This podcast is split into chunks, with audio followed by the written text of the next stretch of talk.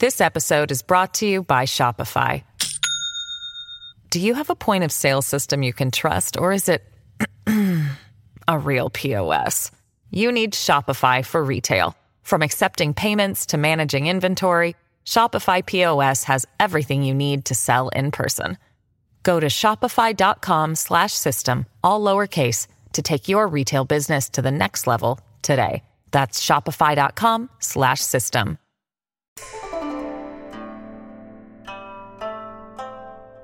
Hi, everyone, and welcome back to New Books in East Asian Studies, a podcast channel on the New Books Network. I am Dagana Dor, one of the hosts of the channel. Today, we'll be talking to Dr. David Atwill about his new book, Islamic Shangri-La, Inter-Asian Relations and Lhasa's Muslim Communities, 1600 to 1960, published by the University of California Press in 2018. Dr. Atwill, welcome to the show. Thank you. Thank you. Um, I wonder if you begin the interview by saying a few words about yourself and how you became interested in East Asian studies and particularly in Tibet and China. Sure. Um, let me first say I'm just delighted to be invited to participate in this series. Uh, it serves a, such a great uh, value to the broader community. Um, but to answer your question, I'm currently a professor of history at Penn State University. I've taught here for nearly 20 years. And I guess, like a lot of people, I find it hard to pinpoint exactly where my interest in China and Tibet more specifically began. But again, like most people, I probably would trace it back to my undergraduate years. I went to a small college, small liberal arts college, uh, Whitman College in Eastern Washington in the town of Walla Walla. And it's, you know, I'm old enough that back in the 80s, really everybody was talking about Japan back then. And so uh, language study in China and even study abroad programs were very few on the ground. And so um, initially, I was more interested in Europe. I spent a, a, year abroad in Italy and some time in France. But when I returned for my senior year, I learned about an exchange program my college had with several universities in China, whereby uh, we would bring professors over from China to spend two years at Whitman College, and then usually a recent grad or two would be sent over to teach English in China. And so when I graduated my senior year, I applied for this program and I was accepted and sent to teach uh, English at Yunnan University in southwest China. Um, I that was the fall of 1989, so a lot of things were happening, and so when I arrived in Kunming, uh, things were very different, uh, and that year transformed my life in many ways. Uh, obviously, at first time I was in the classroom, which I enjoyed a lot. I met my wife there, and we just celebrated 30 years of marriage, so that's gone well. But obviously, uh, 1989 was a transformative year, uh, and, and not just the horrific events of June 4th. Um, it you know, it, it, was really on the cusp that Yunnan still had most of the cities were closed to foreigners. Um, foreigners were only allowed to live in five cities in the province without special approval. 20% of my salary was still paid in that FEC currency, the foreign exchange currency, the only currency you could uh, convert to uh, dollars. And my students in that period were, st- when they graduated that year, they were still assigned jobs by the state. So my point here, I guess, is that many of the elements from the early 80s were still in play. And so it gave me a really keen insight into the way that China had been for the previous decade or so. But also it was turning towards many of the changes that we see today. Um, the economy was starting to get going. So I feel really privileged. And so it was a really exciting period, I guess is what I'm saying. And so I got excited about uh, life in China and decided to pursue a doctoral degree in history at the University of Hawaii. Um, and I poked around a bunch of projects. I knew I wanted to study Yunnan. And luckily I ran into Dru Gladney, who had just uh, arrived at University of Hawaii as well. And so he, between him and several other people, I began to focus on the topic of my first book, The Panthay Rebellion, and generally in Islam in Southwest China more broadly. But as far as how I got into Tibet, I guess Hmm, the best way to put it would be that Yunnan was kind of my gateway drug to Tibet. Um, my research in the Panthay Rebellion, I, I kept stumbling across these details um, of how the world of Yunnan overlapped with that of Tibet. Tibetan traders were coming down to Dali and other cities in Yunnan. Um, how much of northwest Yunnan actually could be considered part of Kham area of Tibet. So, as far as how I became interested in Asian studies, um, I guess really Yunnan is the place that's kind of shaped me. Um, one of my professors in graduate school used to call me with a fair amount of malice. I should add, uh, Yunnanista, in the, in the sense that I, I, seem to see elements of Yunnan any, everywhere. And so it's kind of a title I carry with pride now since I've spent nearly a decade of the past 30 years living in Yunnan. My two children have gone to Chinese school there and now can curse fluently in the local dialect. So, uh, in short, I would say from beginning to end, Yunnan was how I ended up becoming interested in Asian studies. Well, thank you. Um, thank you for sharing that. In Yunnan, there's a pretty large um, Tibetan Buddhist community, quite a lot of pilgrimage sites, and recently commercialized markets that sell a lot of kind of Buddhist goods. Well, yeah, no, right. I mean, one of the things that I was stunned by was that because Dali was one of the cities that was open was there's this Buddhist mountain right near Dali called Jizushan, which is literally Chickenfoot Mountain, and you can find um, Tibetan articles there. And looking through the historical records, we know that Buddhists came, pilgrims came down and circumambulated that mountain uh, like they do many other uh, Tibetan mountains. So yeah, and then of course the the, the renaming of Zhongdian in northwest Yunnan is Shangri-La or Shangri-La um, is definitely trying to monetize that element as well. Yeah, definitely. Um, well, let's go into the book. Um, so Islamic Shangri-La uh, traces the history of the Tibetan Muslim community from the 17th century to the 20th century. Um, let's maybe start with the simple question first. Can you uh, tell us briefly who are the Tibetan Muslims or the Khache? Mm-hmm. Yeah. Um, I guess the simplest questions are in some ways the most difficult to ask. And it's, this is a question that I, I still wrestle with, even having finished the book. Uh, but it, it's a great place to start. Who are the Tibetan Muslims? Is in many question, in many ways, the question that runs throughout my entire book. Uh, it's the question that led me to this project. Um, but it's also a question I worry uh, quite a lot about how the simplicity of it lures in, us into a false sense of security, maybe um, a belief that can we really, you know, confidently speak of what we're talking about, maybe when in fact we can't. And I say that because I think a lot of people come to this topic with a uh, misplaced confidence in who the Tibetan Muslims are.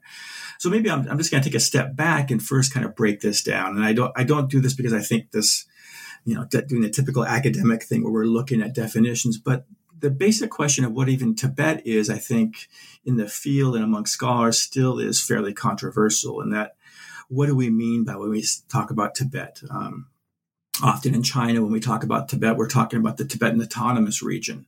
Um, often, when the Dalai Lama talks about our Tibetans in exile, we're talking more about this kind of ethnographic, wherever Tibetans live, that's Tibet. Um, the three traditional areas of Amdo, Kham, and Ü-Tsang being kind of the territorial definitions. But scholars have also kind of knocked this back and forth and I think the most common breakdown is we can talk about a political Tibet. That is the area that was ruled traditionally from Lhasa by the Dalai Lama on the one hand, and then the larger area that includes more eastern Tibet, Amdo and Kham, that was more where you know, was dominated by ethnic majority of Tibetans. We can call that more of an ethnographic Tibet. And I, I, I put this out front because for my purposes today, when I'm talking about Tibet and when I talk about Tibet in the book, I primarily mean the territory that was historically controlled by the Dalai Lama. As we'll see, there are some exceptions, important exceptions, but um, for the most part, that's what I mean. And then, then the second thing is how do we define what a Tibetan is, because this is the other misconception that I find I encounter a lot when I'm talking about this with other people and that I encountered in writing this book. And that is this term Tibetan Muslim often comes off to Anglophone speakers as kind of a contradiction in terms, right? How can you be Tibetan and Muslim? Um, I think a basic common assumption is that to be Tibetan means that you have to be Buddhist. But for specialists, we, we know certainly that there are non Buddhists in Tibet. Um, but equally emphatically, we have to admit that Buddhism is a central part of this Tibetan identity. So, how do we get around this idea that you can be Tibetan and Muslims? Well, there, there's a bunch of terms in Tibetan that help us break this down. In particular, there's these broad categories in Tibetan of insider and outsider, Nangpa and Chipa. And these generally people have suggested because the Khache are in this outsider group, use this as evidence to suggest that in a kind of essentialist way, Khache are not Tibetan. But the hitch with this terminology, this insider outsider terminology, is that it's really less concerned with religious beliefs.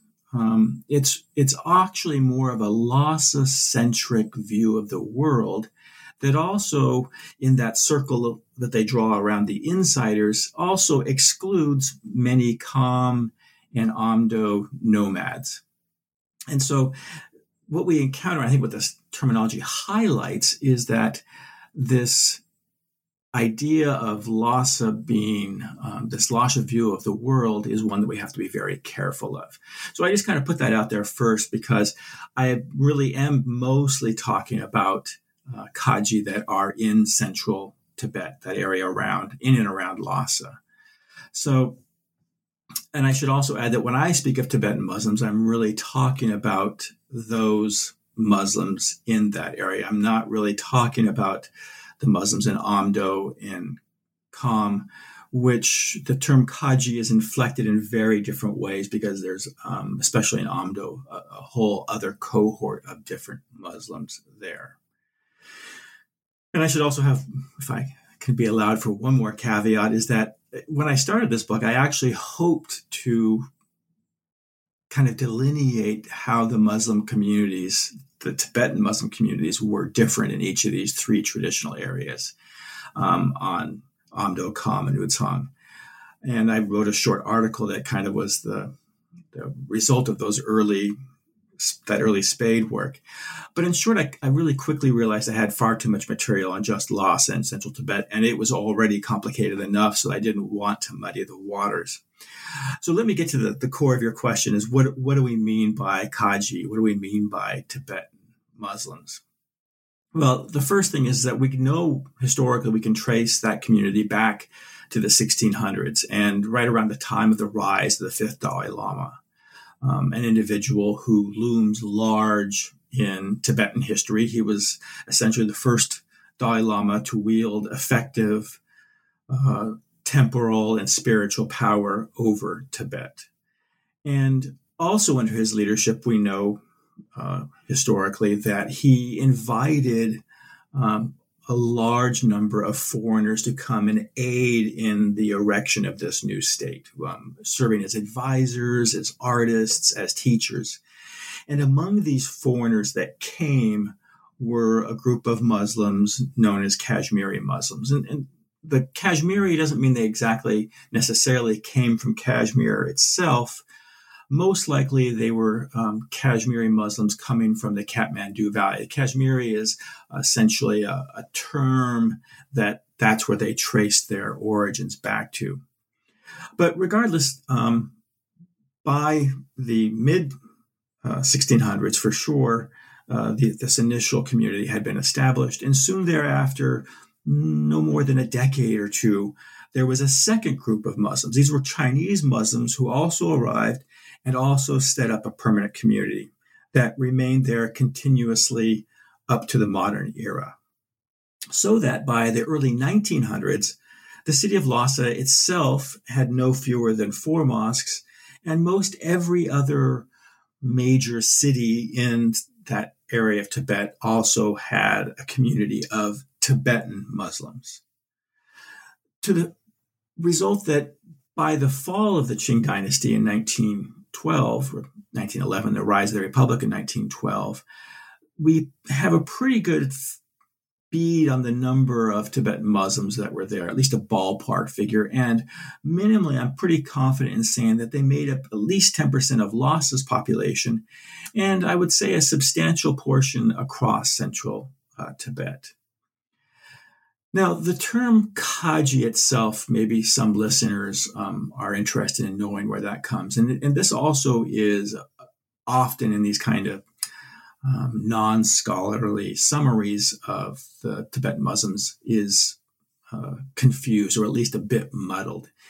In that the term Khache has three different definitions. The most basic definition, the earliest definition uh, historically and linguistically, is that Khache literally means Kashmiri.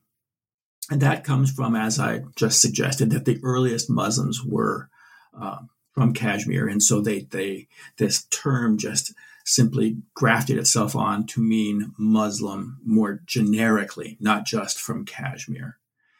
And then as time went on, we can see in the documents that the term then evolved into a third yet different kind of specificity, and that was to mean Tibetan Muslims themselves. Now, again, from an outsider perspective, non native speakers, there's a lot of desire to kind of take this back to just meaning Kashmiri. But I think if you talk to most Tibetans, this isn't a problem. It's a, you can pivot between these three meanings um, in a way that there isn't very much confusion, much like the word Indian uh, you know, can mean somebody from the subcontinent, can be a Native American, maybe even somebody from the Indies, as Christopher Columbus originally used the term. So much the same way, Khache, it, it's it's not confusing for the users of that term, but it has resulted in confusion among outsiders. So again, kind of today, when I'm talking about Khache, I'm specifically using it as a term that means Tibetan Muslim. Thank you for the clarification and, and this really detailed kind of introduction. Um, the second question that we're going to uh, move on to, right, talks about um, the approach that the book takes. Um, so, centering on the Tibetan Muslims, your book questions the popular portrayals of Tibet as this um, isolated, ethnically homogenous, and monolithically Buddhist uh, place, but it also challenges standard Indian and Chinese narratives of the region which often paint um, the Khache as foreign, separate, mutually unrecognizable, rather than as indigenous, integrated, and familiar. Um, this is a quote from your book. Can you tell us more about these uh, interventions of the book and what is at stake here when we turn our attention to the Khache to look at the history of Tibet and Himalayan Asia? Yeah, no, I mean, that question really, again, drives kind of at the heart of a, key theme in my book. And as you could tell from my last answer, I'm, I'm more than just a little bit sensitive to this kind of erroneous notion that Khache are not just Muslims who happen to be in Tibet, but these are, in fact, Tibetan Muslims. You, you, you quote my book and you talk about how sometimes the question of Khache being foreign, separate, and mutually unrecognizable. And this is perhaps the most pervasive barrier I see in most treatments of the Tibetan Muslims. And I don't want to spend a lot of time on here, but I just want to say that I came to this project with precisely that that same misperception. Um, I, the the the funding that I got for this, the proposal that I wrote to get the funding for this project, I in fact believed that the Khache were simply Chinese Muslims who lived in Lhasa. Even if it was a permanent community, I think I thought of them as simply Chinese. And so as I got deeper into it, um, I and I realized that that was an erroneous view. I the book really, in many ways, is kind of a multi-leveled argument against that. So uh, much like the terminology I just discussed of Khache being linked back to Kashmir fallaciously, I've spent a lot of time trying to make sure that on the Chinese side also that the, the Hui, the, the Chinese term for uh, Chinese Muslims, is also not misappropriated and overly uh, deterministic, suggesting that these are Chinese Muslims just living in Lhasa. But so your other part of that question was um, what, what are the interventions of this book in that argument? So when I speak to people who have read my book, um, and one of the first reactions I get is, you know, at some parts of the book, Tibetan Muslims simply fade into the background. And perhaps they, they mean that as a critique. I, am not sure. Or maybe it's a statement that I've not delivered the book that they believe I promised, which was exclusively on Tibetan Muslims. But actually, I interpret this as a compliment because I hoped that this book would not place the Tibetan Muslims in some sort of I don't know, splendid isolation. I, what I really set out is I wanted to describe how integral Tibetan Muslims were to Tibetan society. And Tibet is involved in Himalayan Asia. And so to be integral to Tibet, I think you have to be integral to that larger world. And so I spent a lot of time positioning the Tibetan Muslims uh, to describe to the readers that they're not just part of Tibet, but they're part of this broader Himalayan world. And as um, commercial travelers, caravaneers, and such, it's not hard to see that. But what became more apparent to me as I worked through this book was just how often we we let that broader Himalayan Asia also drop out of our descriptions of Tibet. Often it's we're focused just on Lhasa, um, but often the deeply Tibet's deeply involved uh, communications and relations with Kashmir, Ladakh, Nepal, Sikkim, and Bhutan on multiple levels, commercially, religious, whatever, um, is integral to understanding how Tibet saw itself across the 16th, 17th, 18th, and even up to the present. So, um, the answer to my own question then is about why I expend energy on detailing the experiences of non Tibetan Muslims in Tibet in my study of Tibetan Muslims is because I wanted to show just how normal it was for Tibetan Muslims to be involved in these very Tibetan relationships. Um, the other kind of element of this is that I one of my critiques of traditional scholarship on Tibet and definitely on previous scholarship on Tibetan Muslims, what little there is, was that they tended to be written from the perspectives of China and India. And here I'm really talking about almost geopolitical perspectives, um, diplomatic histories primarily, that are written from the perspectives of Beijing and Delhi, right? The central governments. Perspectives that I think never really acknowledge the presence of uh, the Himalayan Asia, but actually the Chinese accounts don't really acknowledge India, and the India accounts don't really acknowledge China. So that by bringing in the Himalayan world, I'm trying to use that as sort of an antidote to um, this problem.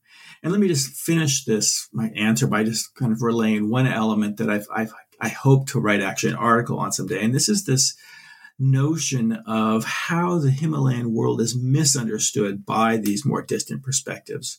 And this is a myth that I call, or that is labeled the five fingers of Tibet. And it comes out of uh, a myth, uh, a misappropriation and misunderstanding of the geo, uh, geopolitical perspectives of China. And this myth usually directly quotes Mao in the early 1950s as saying that something along the lines that Tibet is China's uh, right hand palm, and that the five fingers that are attached to that palm, Ladakh, Nepal, Sikkim, Bhutan, and um, Northeast Frontier region, um, are going to be the next steps, right? So this idea that somehow Tibet has quote unquote liberated Tibet and that they're going to move on to these next Himalayan states as part of this liberation policy. Now, this theory suggests then this is this kind of sinister intent that Mao had very early. In fact, some of these articles suggest it was as early as the 1930s when, in fact, we know Mao had no real concrete thoughts of Tibet, let alone beyond that. But you'll see um, right up to this day this myth being uh, foisted around and in, in popular, especially Southeast and Asian magazines. In fact, one of the first papers that cited this book cites my kind of uh, attack on this idea uh, in a footnote as only one side of the argument, right? They cite, you know, two or three articles that talk about this and then uh, use mine as a counterpoint. But what's funny about this is that, first of all, that Mao never said anything close to that. In fact, he very rarely mentioned Tibet, let alone mentioned any of the Himalayan states. But I bring this up for a rationale why I bring in some of the episodes I do, because in many ways, fact is far stranger than fiction. In one of the chapters, I talk about this man, K.I. Singh, who was um, a popular politician in kind of the post colonial Nepal. He became prime minister of Nepal in 1957, but had earlier been a part of a failed coup attempt and uh, fled northward into Tibet. And uh, his disappearance led to speculation very similar to this Five Fingers of Tibet, where he was being lured there by the communists and that he was part of this plot to liberate Nepal.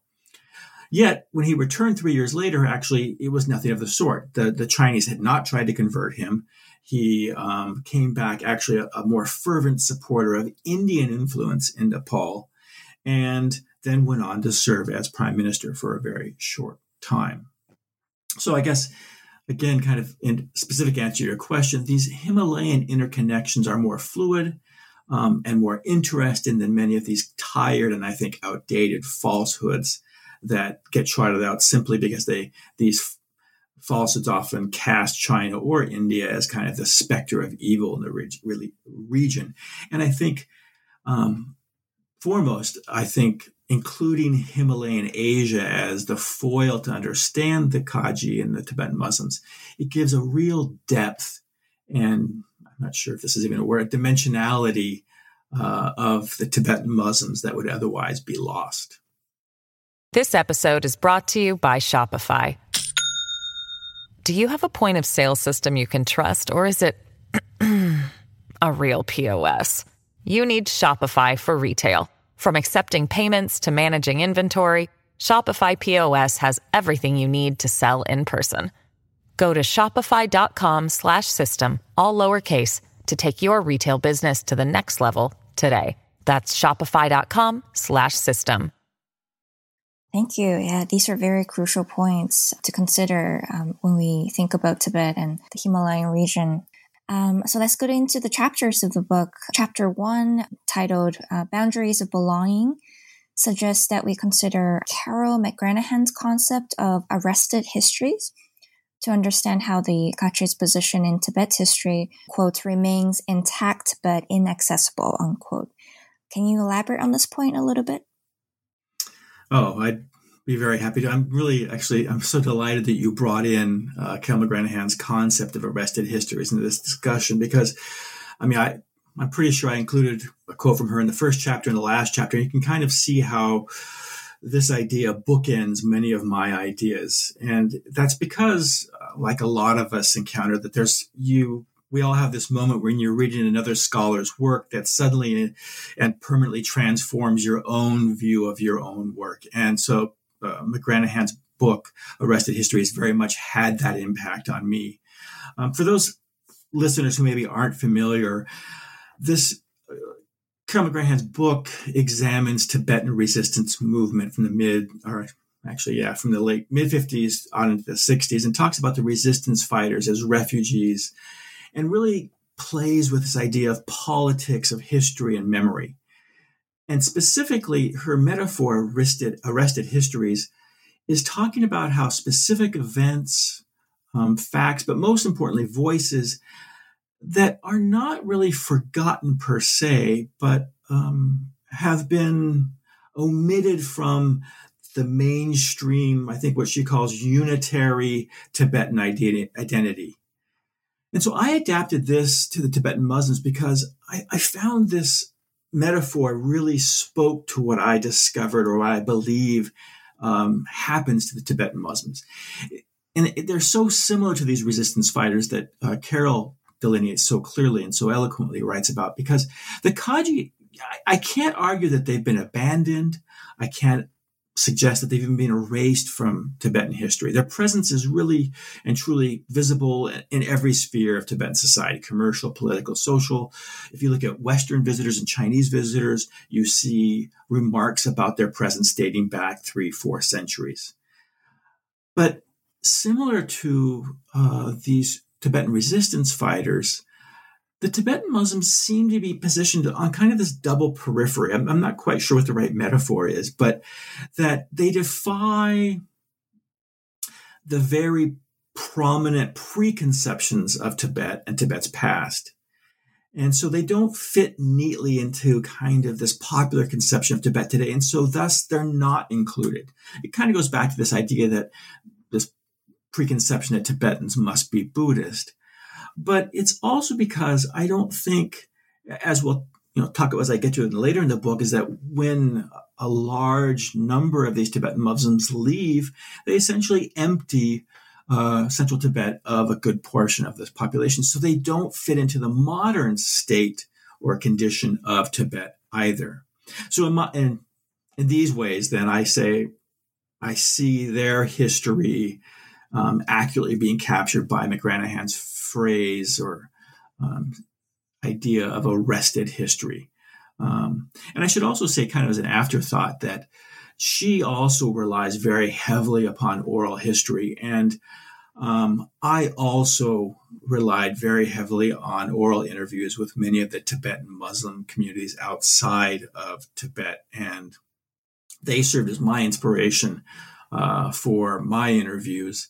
And um, they definitely shaped how I understood the Tibetan Muslims. And I think so. She and I also share that part. And if you'll forgive me, I just want to include in kind of a sheer happenstance, I received an email last night that one of my key informants who, who truly put me on the path to this um, project, his father was the president of the Tibetan Muslim Refugee Association and lived in Kalimpong.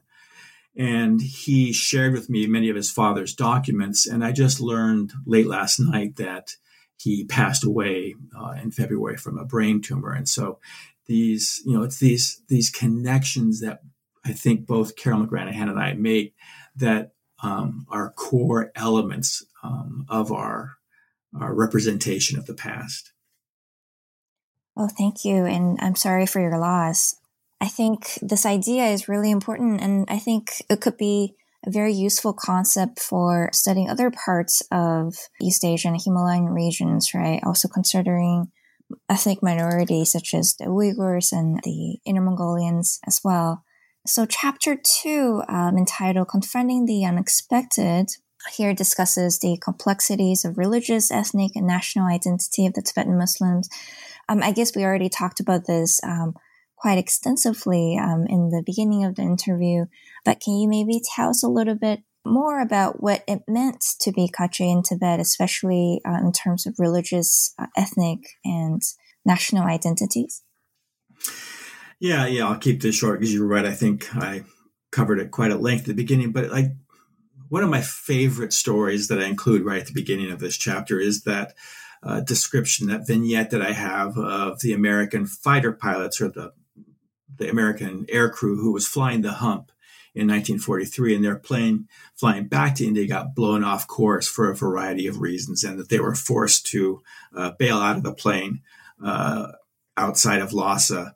And when they were discovered by a Tibetan, or I should say the first Tibetan that discovered them, um, they were greeted with the phrase "Assalamu alaikum," right? May peace be upon you. And the pilot, who had been through some cultural courses, I guess, back in India, knew the correct response and replied, Alaikum assalam, right? And, and maybe with you. And as again, as I say in the book, I, I, don't use this as some sort of white intermediary tale, but I love this idea that somehow you can be flying a plane over Tibet. You can be, for whatever reason, forced to jump out of it. And the first Tibetan you encounter is Tibetan, a Tibetan Muslim. And so for me, that's a great metaphor of just how pervasive um, the Khache were. Um, and it kind of, I think, inverts this notion that somehow they're thin on the ground, that Tibetan Muslims are somehow unintegrated or unfamiliar with Tibetan society. And in this instance, uh, Sanula, the man who uh, rescued them, was so familiar with Tibetan politics, Tibetan connections, is that he was very ably to lead this crew back to Lhasa, put them in touch with the uh, Tibetan government, and help them along their way back to India. And as I said earlier, we know from uh, multiple other accounts, uh, historical accounts, we from Jesuit accounts in the 1700s, uh, French missionary accounts in the 1800s, and even Heinrich Harrer in Seven Years in Tibet all mentioned these uh, uh, Khache. So let me just give a f- just one or two more examples. And so I mentioned earlier that there was four mosques in Tibet, and I think maybe that's the one thing that will help readers anchor this idea of how integrated they were. Uh, Lhasa has four mosques, and I often say this to even other scholars of Tibet, and they'll they'll you know they'll contradict me and say that's not possible.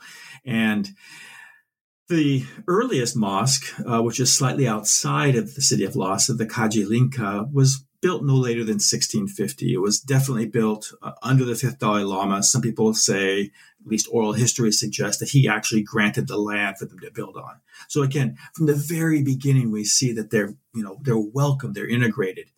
Uh, the Grand Mosque is uh, the most prominent mosque in Lhasa today. Uh, today, quite larger than it was up until 1959. Um, it was probably built no later than the 7th, 17th century.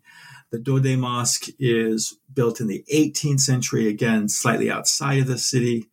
But the fourth mosque, this, what's called the Small Mosque, is uh, built in the early 19th century, and it's built right along the edge of the Kora, this uh, circumambulation route that uh, Tibetan Buddhists do around the sacred sites of Lhasa. And the front doors of the mosque open right up onto this. And I think that's a great metaphor, again, that there is no record of any conflict or any obstruction for the building of a mosque. Uh, you know, that literally bumped right up against one of the most sacred routes um, in Tibetan Buddhism.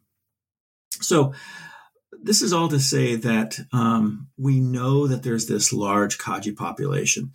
Um, in, just to wrap up this, my answer, these communities were not monolithic. I've already hinted that the two big divisions were between those Khache who trace their origins to South Asia, and they s- settled in and around the central uh, market known as the Barkor market, right around the Jokhang Temple, one of the most uh, sacred sites.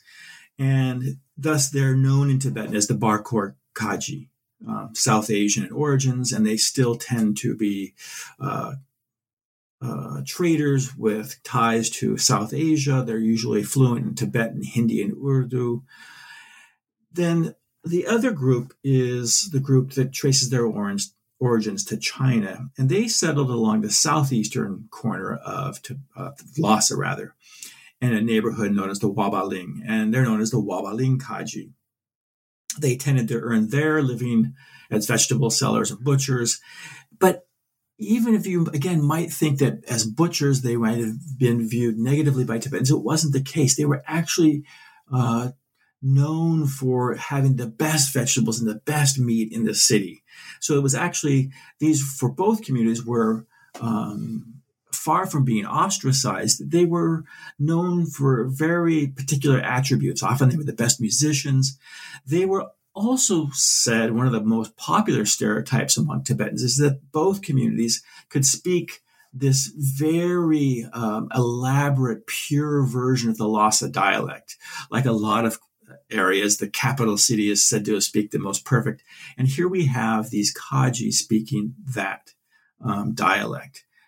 So I just, uh, I'll leave it there. But I think the two takeaways here is again, that for a, kind of my final effort to hit this home is that the Khache were always seen as Tibetan. And I'll just give one example that we can identify that they were very clear, Tibetans in central Tibet were very clear on who the foreign Muslims were. Um, for the most part, we'll talk about this maybe later with the, the, the children of mixed parents, but Tibetans obviously knew who was foreign and who wasn't foreign. But even along kind of these long term sojourners, uh, there was one group known as the Ladakhi Khache, Khache who came from Ladakh. And they were also very familiar uh, strangers, so to speak, because they were. Um, they had signed, Ladakh had signed a treaty with the Tibetan government, and they had this three uh, triennial, every three year caravan. And with that, they had specific tax breaks and legal protections, and they were actually given a post um, of office in Tibet, in Lhasa. And so we, we see this very finely delineated divisions in the Tibetan world that knows who are truly the Tibetan Muslims and who are these other foreign Muslims. And the Khache themselves uh, were very much uh, of the former of being very much Tibetan Muslims.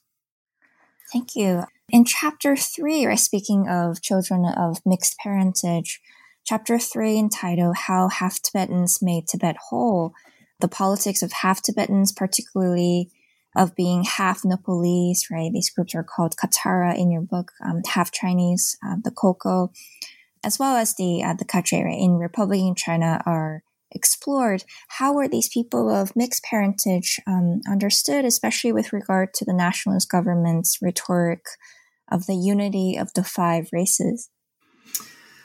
Yeah, this is great. I mean, this actually kind of ties in again to your earlier question about my effort to tie this into Himalayan Asia, right? And so, uh, as as I hope by this point I've made abundantly clear, uh, the Tibetan Muslims of central Tibet were unequivocally considered Tibetan. So, by looping them in with these other half Tibetans, I'm trying to essentially confront many of the false perceptions that many um, earlier accounts had, which I think falsely grouped them together.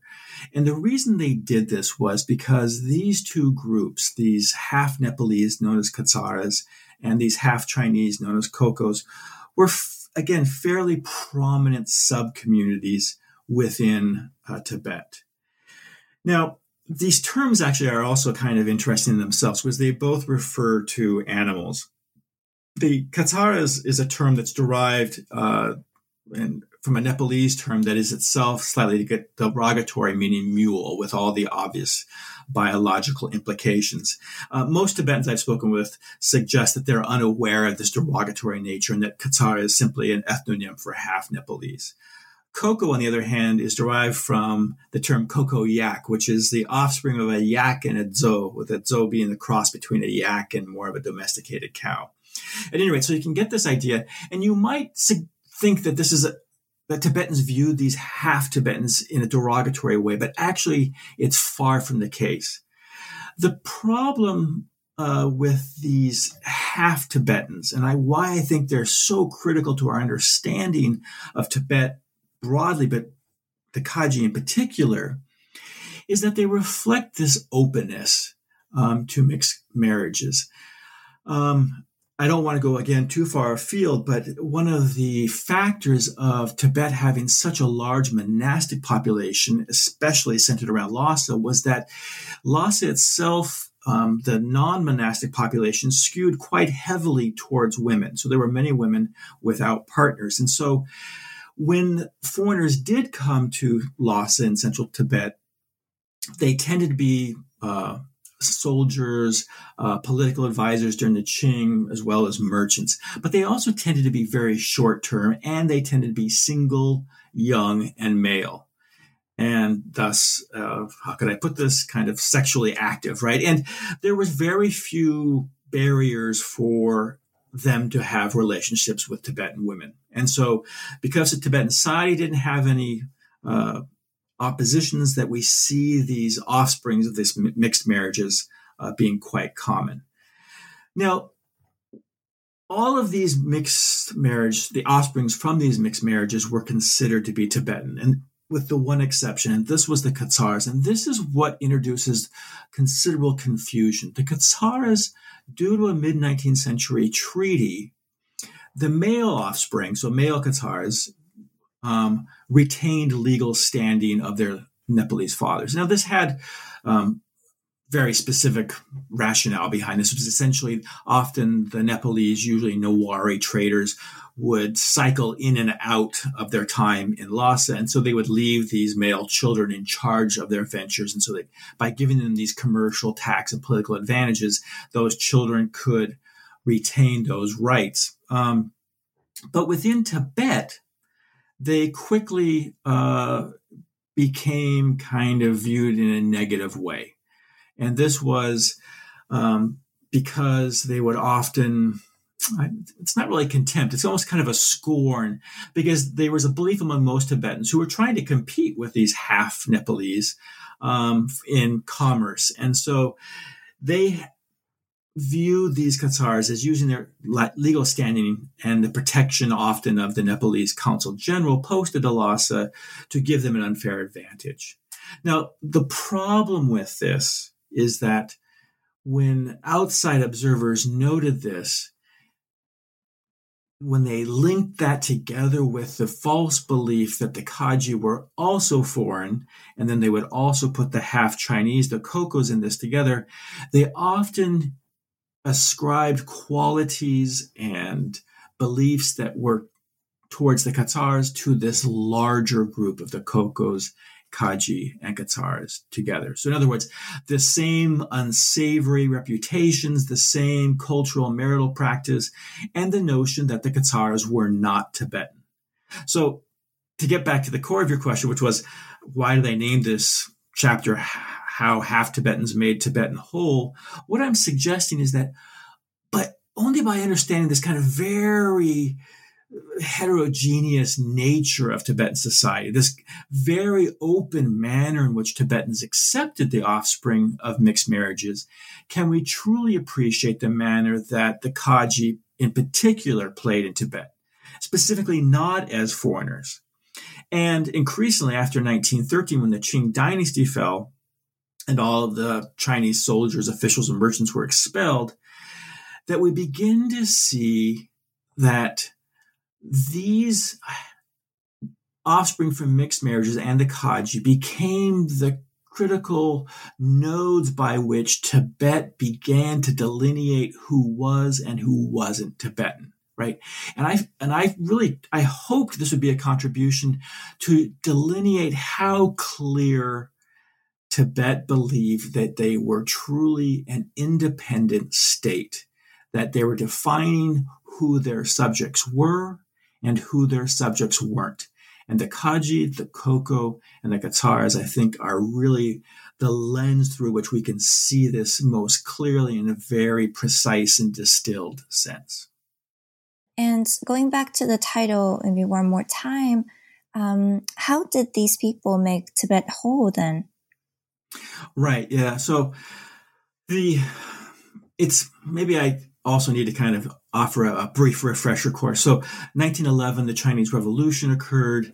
Uh, in the last years of the Qing, the they had sent an army of several thousand soldiers into Lhasa as a last gasp effort to kind of reassert Qing imperial control over Lhasa. It failed in the larger sense. Um, the troops succeeded in carrying out a lot of uh, violence and damage to the city, and in, indeed caused the 13th Dalai Lama to flee over to the city of Darjeeling. But when he returned in 1913, he issued a proclamation that severed all ties with China and declared Tibet as an independent country. Now, these facts kind of fly in the face, in my opinion, of many histories, particularly the PRC histories, that try and emphasize that Tibet remained an inalienable part of China. Um, but in fact, um, if we remember that the early republic in China, the 19 teens and 20s, um, was a very chaotic scene, shall we say, in that uh, central government Beijing exerted very little control over the rest of China, let alone a place like Tibet. It doesn't really require much imagine- imagination to understand exactly what the 13th Dalai Lama's proclamation meant. What that doesn't mean, what I'm not trying to say, is that China and Chinese certainly still believed Tibet was part of this new political republic. Um, but very few people, or I should say, no one in Lhasa or in Tibet was confused about this. And underscore this is that between 1913 and 1934, there are no central government officials posted to uh, Lhasa. So this is all a backdrop to suggest that when the Nanjing government, the Kuomintang government, begins to try and reassert its control, and officials begin to be sent there, they arrive and they begin to write reports back to China that are written in a language that I would suggest are deliberately obfuscating what the reality on the ground in Lhasa is. And what happens is that they are essentially identifying these Kokos and these Khache as Chinese and Hui Muslims, respectively. In their Chinese reports, they're referring to these communities as Han and Hui, which when you realize how deeply embedded this idea of the unity of the five races, a, slogan that was pervasive in this time period, this whole Wuzu Gonghe, right? Um, that they, um, that by identifying these two groups as Chinese, essentially, they were insisting that that was kind of the toehold of the Chinese state, that they were kind of the outliers of the Chinese state there. And they acted on, these Chinese officials acted on this belief. They attempted to co opt the Grand Mosque and turn it into a Chinese school. They attempted to uh, define the Khache as Hui. But all of these efforts were soundly rejected by both the Khache and Kokos as well as the Tibetan government. So this is kind of a, a long-winded way to say that what we see is that these half Tibetans become the focal point for outsiders to assert their representation in Tibetan society. And once again, as I kind of said in answer to the last questions, by the Tibetan government, by very forcefully rejecting those cases and very effectually um, doing this, defending the fact that these Khache and Koko are Tibetans.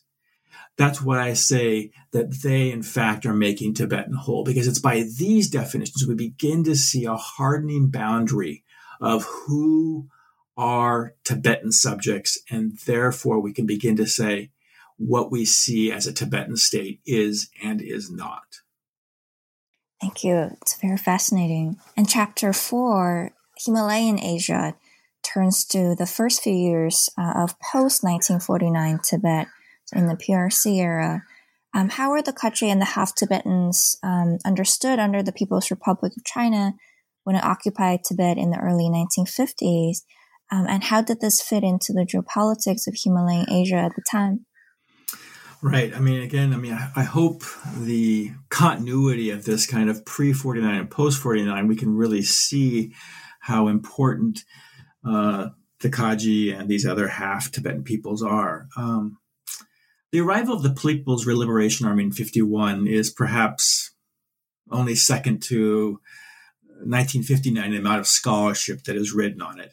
Um, and I'm, I'm assuming that most of the listeners will know the general setup that the 14th Dalai Lama fled to India uh, in advance of the Chinese invasion, that then the 17 point agreement between Tibet and China was signed. There was no international assistance, and the Dalai Lama returned to oversee a tense but actually very interesting period of autonomy that existed from 51 to 59. Uh, we see uh, Lhasa, there's this influx of Chinese troops, Chinese cadres, Chinese civilians. Um, but although the initial months, maybe even a year, we begin to see a very high rate of inflation, we begin to see a shortages of goods. After that initial year, when things began to calm down a bit, we see a, about a half decade, about five or six years of commercially very successful, and I think a very vibrant period that doesn't get as much attention and scholarship. And part of the reason for this is that under the rules of the 17th a 17 point agreement is that the Chinese government paid for all goods in silver dollars. All the soldiers and government officials were that posted to Lhasa drew their salaries in silver and also paid for all their goods in this. So Tibet was the only part of China that had not been forcibly converted over to the Chinese currency, the renminbi. And I say this because it also meant that goods not available elsewhere in China were available in Tibet. Some simple things like American powdered milk, uh, candies, uh, Indian silks. The my when I did the oral interviews, they would always talk about Parker pens. I'm not sure why that stands out, but it did. But from written accounts, I've also known that uh, luxury goods like French perfumes, German cameras, Italian accordions. Also, especially valuable were the Rolex watches, the other European watches. Why this is important is because the Khache, especially the Barkor Khache, were central actors in the trade to bring these items in. And so many of the uh, caravaneers that I interviewed boasted of selling off their complete inventory within days. In other words, they were benefiting monetarily from the arrival of the Chinese, right? So in this kind of inverted way, we can see that there is a positive ray of light, at least for the Khache, but also other uh, Muslim, Buddhist Muslim, uh, Tibetan Buddhist traders as well, um, who profited from this arrival. Similarly, the Barkor, I'm sorry, the Wabaling Khache profited because they were um, of their linguistic and cultural roles as intermediaries. They kind of in opposition or kind of in contrast to the Barkor Khache, uh, were taking on roles that assisted the Chinese in Tibet. Given the limited number of um, bilingual speakers of both Chinese and Tibetan, the Wabaling Khache were in high demand as translators, but also as uh, I'm not sure what the right term, cultural intermediaries might be the best term we can think of for officials and soldiers. And also they served as teachers. Some of the, they, they immediately rose to some of the top ranks as, as teachers. Um, and so what we see in the early 1950s is that these um, peoples, the Kokos, the Katsaras, and even the Nepalese themselves played a powerful role in Tibet. Um, and they kept many of these relationships, these traditional relationships of Himalayan Asia uh, alive. So I would say maybe as kind of I, I mentioned K.I. Singh earlier, in that this was the period where he fled into Nepal. And what we see is an interesting effect of the diplomatic, the lingering diplomatic ties uh, from that um, period. All right, thank you. And in the same chapter, um, you also point out that there has been um, indeed a lingering tendency in recent scholarship to isolate narratives Tibet's past from mainstream accounts of Asia's past. Um, here, you remind us that, quotes, uh, many of the seminal forces that shaped Tibet, particularly in the 1950s, emerged out of the same complex post colonial historical uh, trends that swept across Asia after World War II, unquote. Uh, can you speak more uh, on those points, uh, especially in what ways were Tibet's responses have in common with the broader post-colonial Asian experience? Yeah, that again, that's a uh, a question that's kind of dear to my heart. I think it's easy to forget uh, those moments um, when we realize that we individually each view a history through our own very particular viewpoint. It's like the difference when you ask a Chinese, a Brit, or an American what year World War II began, right? And each each of us give a different answer. And so I think as Americans, we often believe the entire world in after World War II shifted into this kind of immediately shifted into this kind of Cold War thinking, right? We think of Berlin or whatever, the division of uh, Asia. But Asia was going through a very different process, right? There was uh, a new kind of post colonial world, a world that didn't happen immediately at the end, right? There was a lingering effort by many European colonial powers to hold on to their, uh, their colonial states. And so, uh, the partition of India doesn't occur until 1947. Um, Southeast Asia and other parts of Asia don't see their um, kind of independence occur until much later. But out of this, there's a, a, a window in which these countries across Asia and Africa that try and take this moment to take a hold of the tiller of their own future, direction, directing their own future uh, by in their own hands. And they, this is, I think, most easily seen in the Bandung Conference, where essentially the former colonial powers, as well as the United States and uh, Soviet Union, were excluded deliberately because they wanted to try and forge a path by themselves. Now, I don't want to get into the details of the Bandung Conference itself, but one of the outcomes was this was how to deal with two of the largest overseas populations, particularly overseas Chinese and overseas Indians, who had, by this redrawing of these colonial maps into independent nations, had found these communities essentially left in these newly formed countries. In particular, the 1.1 million Chinese who ended up in Indonesia were of prime concern both to Indonesians, but also of the new, newly formed Chinese government. And the question was, what do you do with these people? Um, what is their nationality? And I highlight this because at the end of the Bandung conference, Indonesia and China uh, made this bilateral accord on dual citizenships that essentially was going to allow individuals two years to choose what country they wanted to belong to. Now, this may seem unrelated to all the themes that we've been talking about up until now.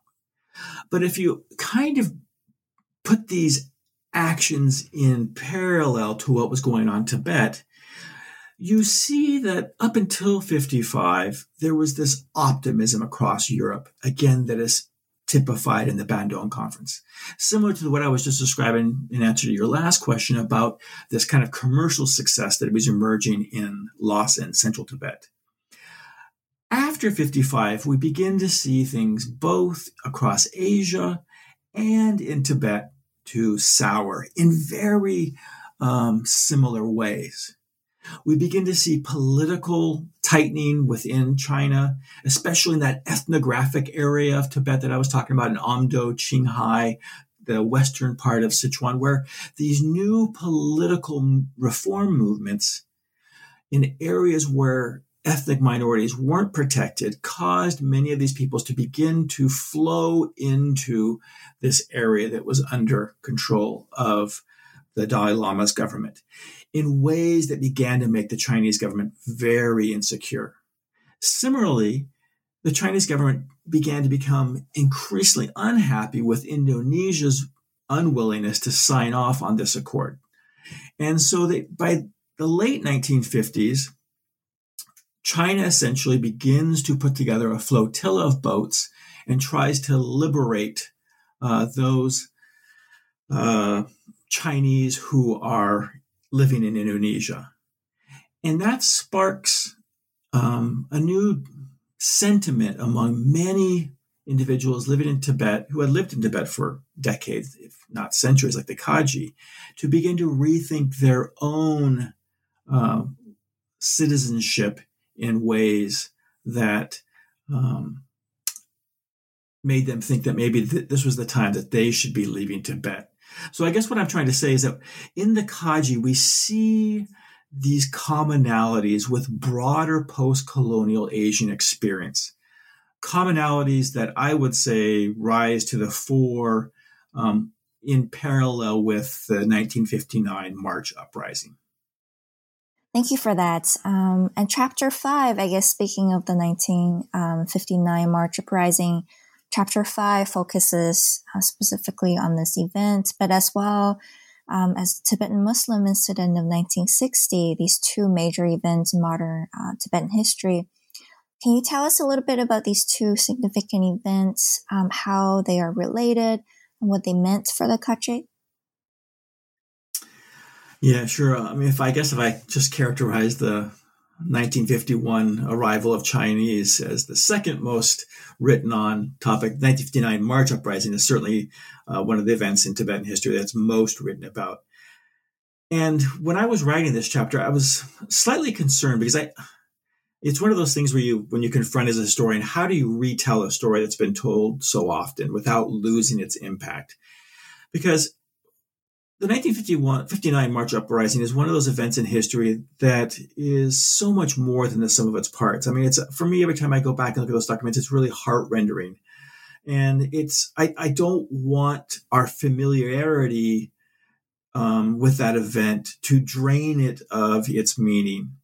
And it was really hit home to me that when I was looking through a backlog of the People's Daily, the Amir Rabal, and I came across, and it was this was a shock to me. I came across a photo of the burned out Grand Mosque. Um, the attack of the Grand Mosque happened during the 1959 uprising, and it uh, reflected for me that there are elements that still had not been told about this, that, that had been left out of the basic rote telling of the uprising, right? And this gets back to Carole McGranahan's idea of arrested histories, right? How does these elements, which I think are so, that, that rose to the level that the Chinese newspaper was reporting on them, uh, how was it left out of it?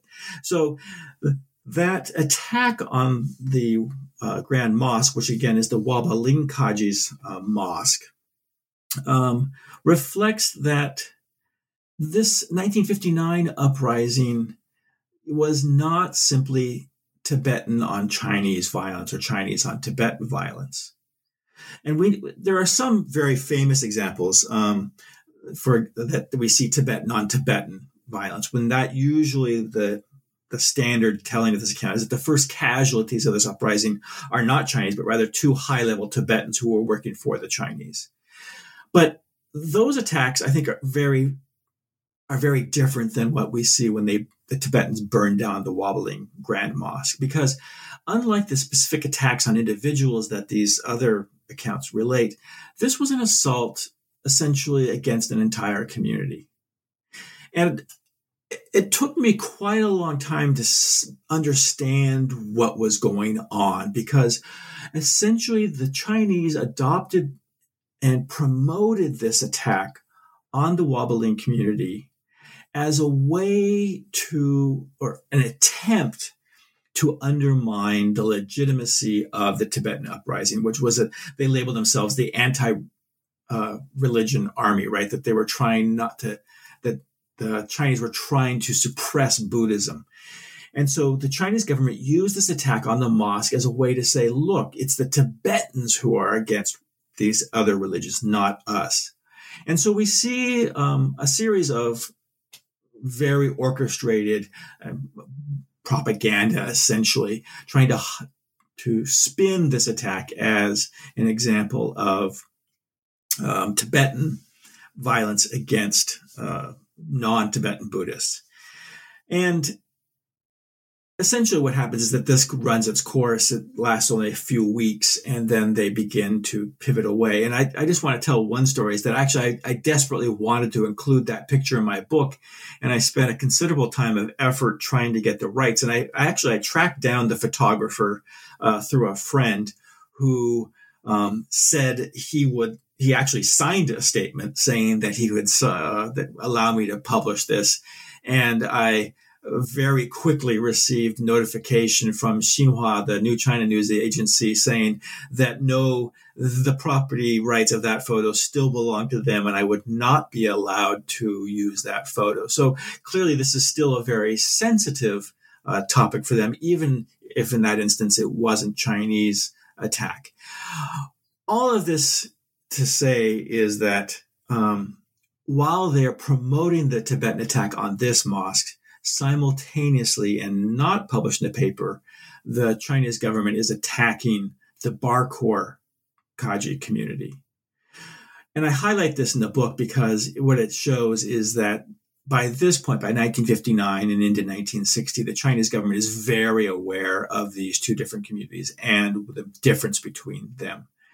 And so on March 21st, the very day that the Chinese secured victory over the Tibetans, they begin to attack the Barkor community. And I, I won't go into the details, which uh, those who are interested can read in the book, but uh, through threats, arrests, and really daily intimidation, they begin to try and force the Barkor Khache to sign agreements that state they are Tibetan or Hui, but essentially by being Tibetan or Hui, thus are Chinese citizens.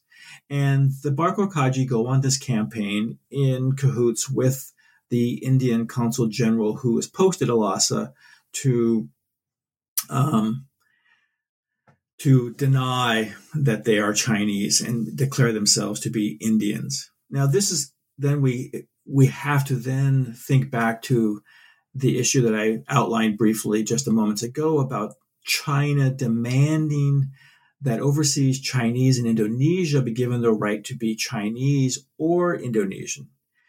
And so the Barkor Khache begin to use this rationale against the Chinese government. And the Indian government then picks it up as well and essentially says, the Indian government says to the Chinese government, we are simply asking that you use the same logic that you are applying to overseas Chinese in Indonesia to these Khache, which they said were Kashmiri by ancestry in the same way, be allowed to choose to become Indian citizens.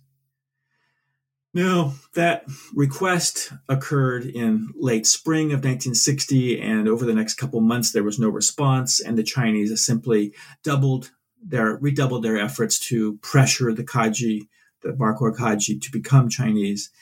Um, it peaked in July, but then suddenly on September 2nd, with no advance notice, the Barkor Khache were told that they would be allowed um, to be uh, to proceed to India, and that the Chinese government essentially said, "We consider you to be Chinese citizens, but we will allow you to leave uh, to India."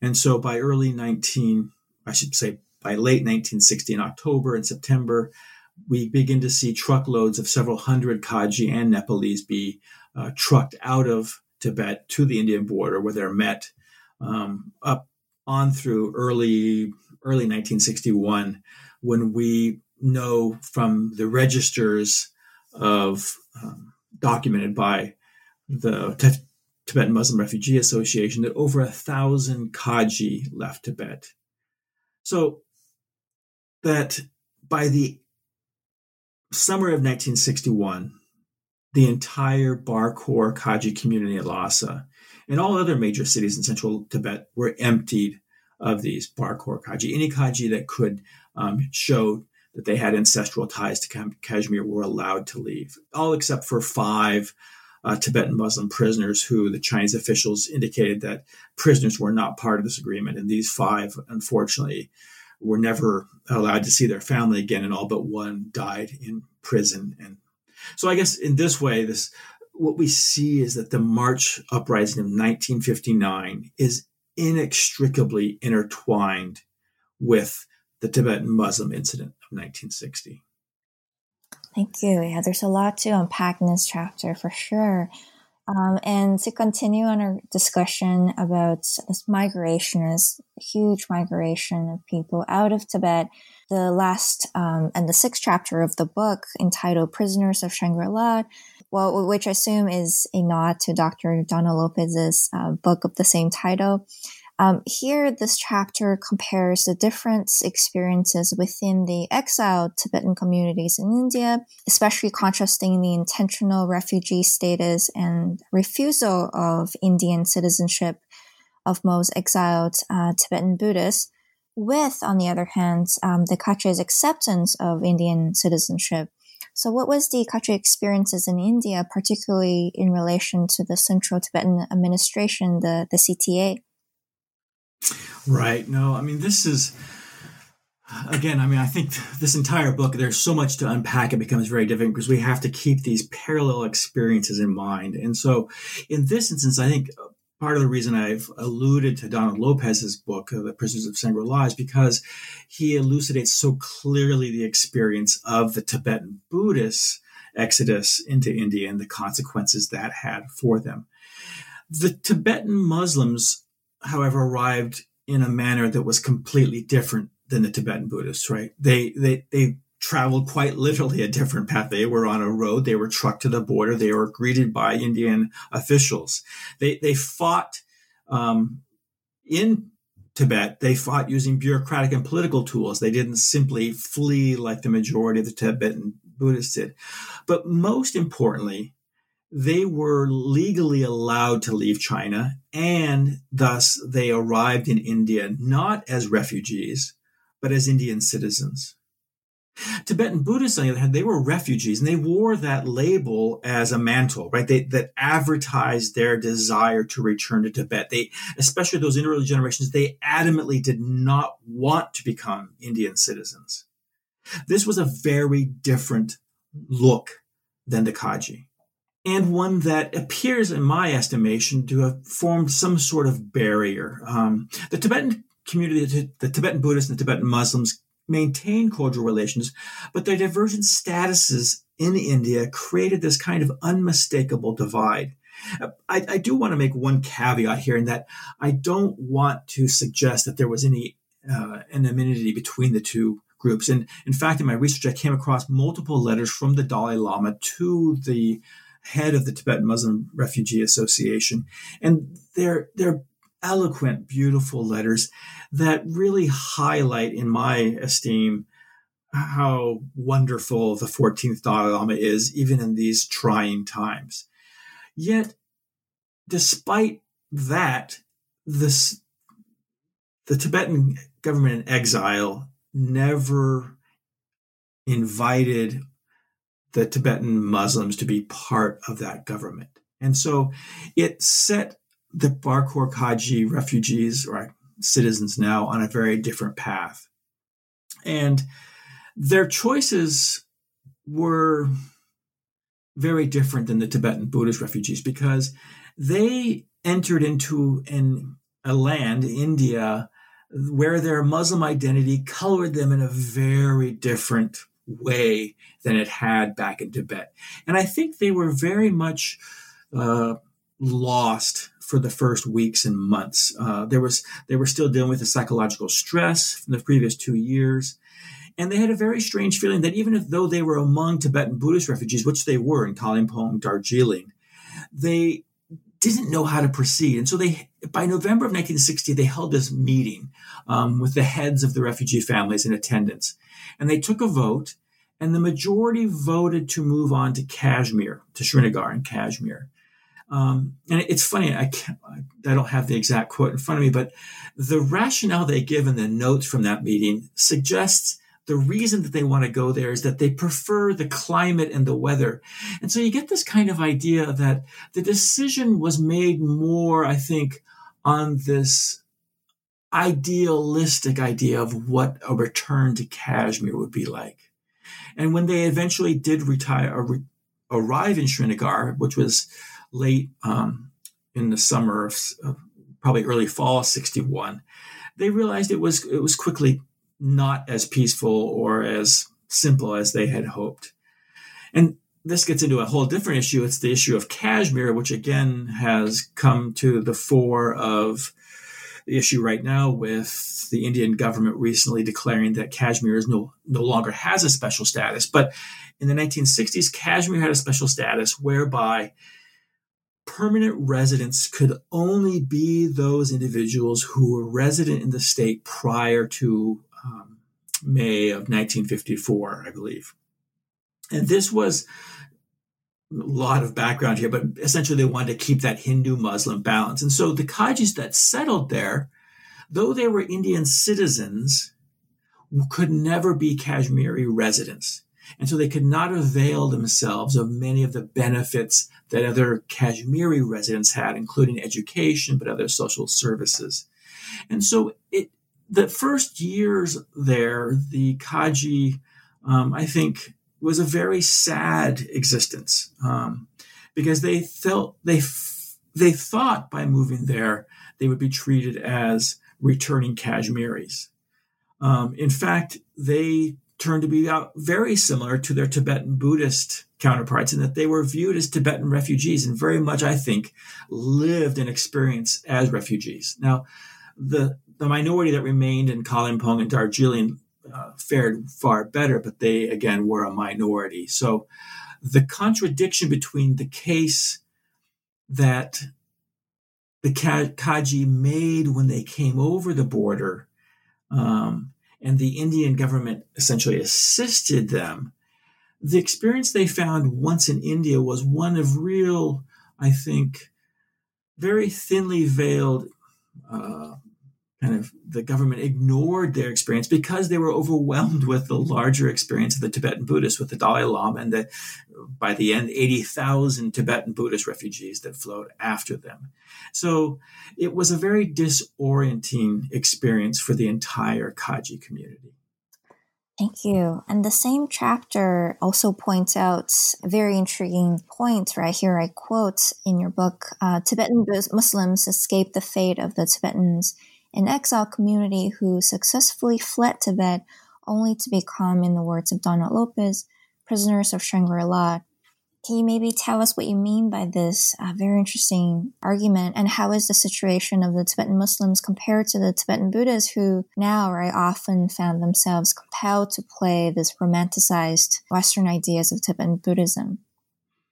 Right. You, you, you, you nicely, nicely summarize kind of Dr. Lopez's uh, view. And again, this is one of those books that has really, when I read it for the first time, was really powerful in my own thinking about the experience of the Khache.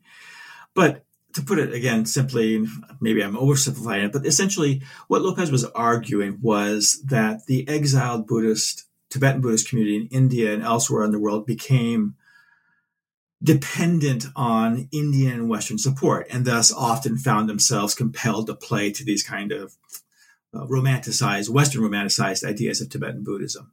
And then they became prisoners of this Shangri La.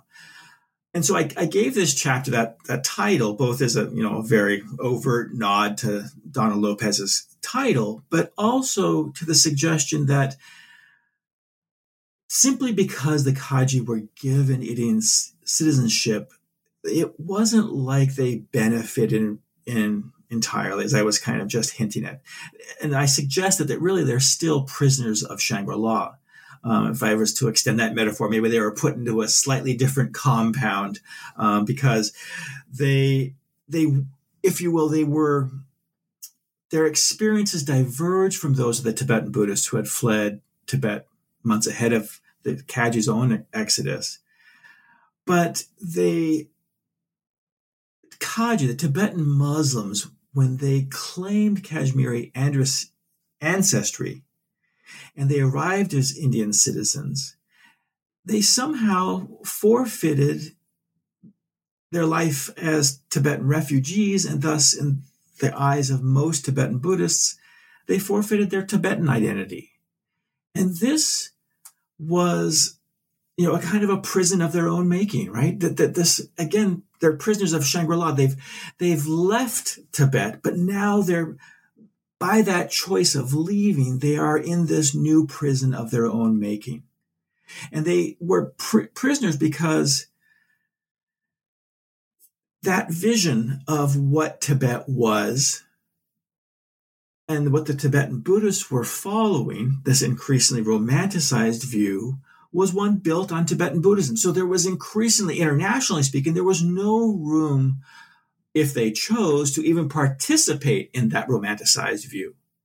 And once again, I'd like to note that the, the Dalai Lama actually is one of the light voices, enlightened voices in this, and throughout these decades was always open in a dialogue with the Tibetan Muslims. But again, Carole McGranahan, I think, articulates this really well. And again, I'm probably going to get this wrong. Um, but she talks about how in exile Tibet, many of these details, um, because of this unitary vision she speaks of, they flatten many of this these differences, this heterogeneity that exists among the Tibetan community. And so I think that's very much this new prison of Shangri-La that the Tibetan Muslim Khaches uh, encountered.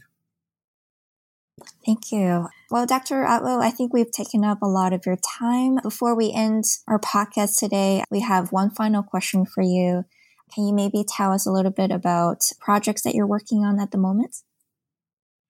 Sure. Uh, I mean, this the Islamic Shangri-La has taken up the last ten years of my life, and so it's it's funny because it, it opened up a new new horizon for me, and so right now what i'm finishing are two projects that had kind of been pushed to the back burner. The first what i'm working on right now and should be hopefully out very soon is a second edition of the uh, sources of modern chinese history. We had the first edition that came out about two years ago that i've co-authored with my wife uh, Yurong, and we're updating that and, and putting new translations into it. And again the reception of that has been the first edition was such that I we never had intentions about doing a second edition, but people kept asking if we could create a second edition, so we're doing that. So that that's what we're doing right at the moment.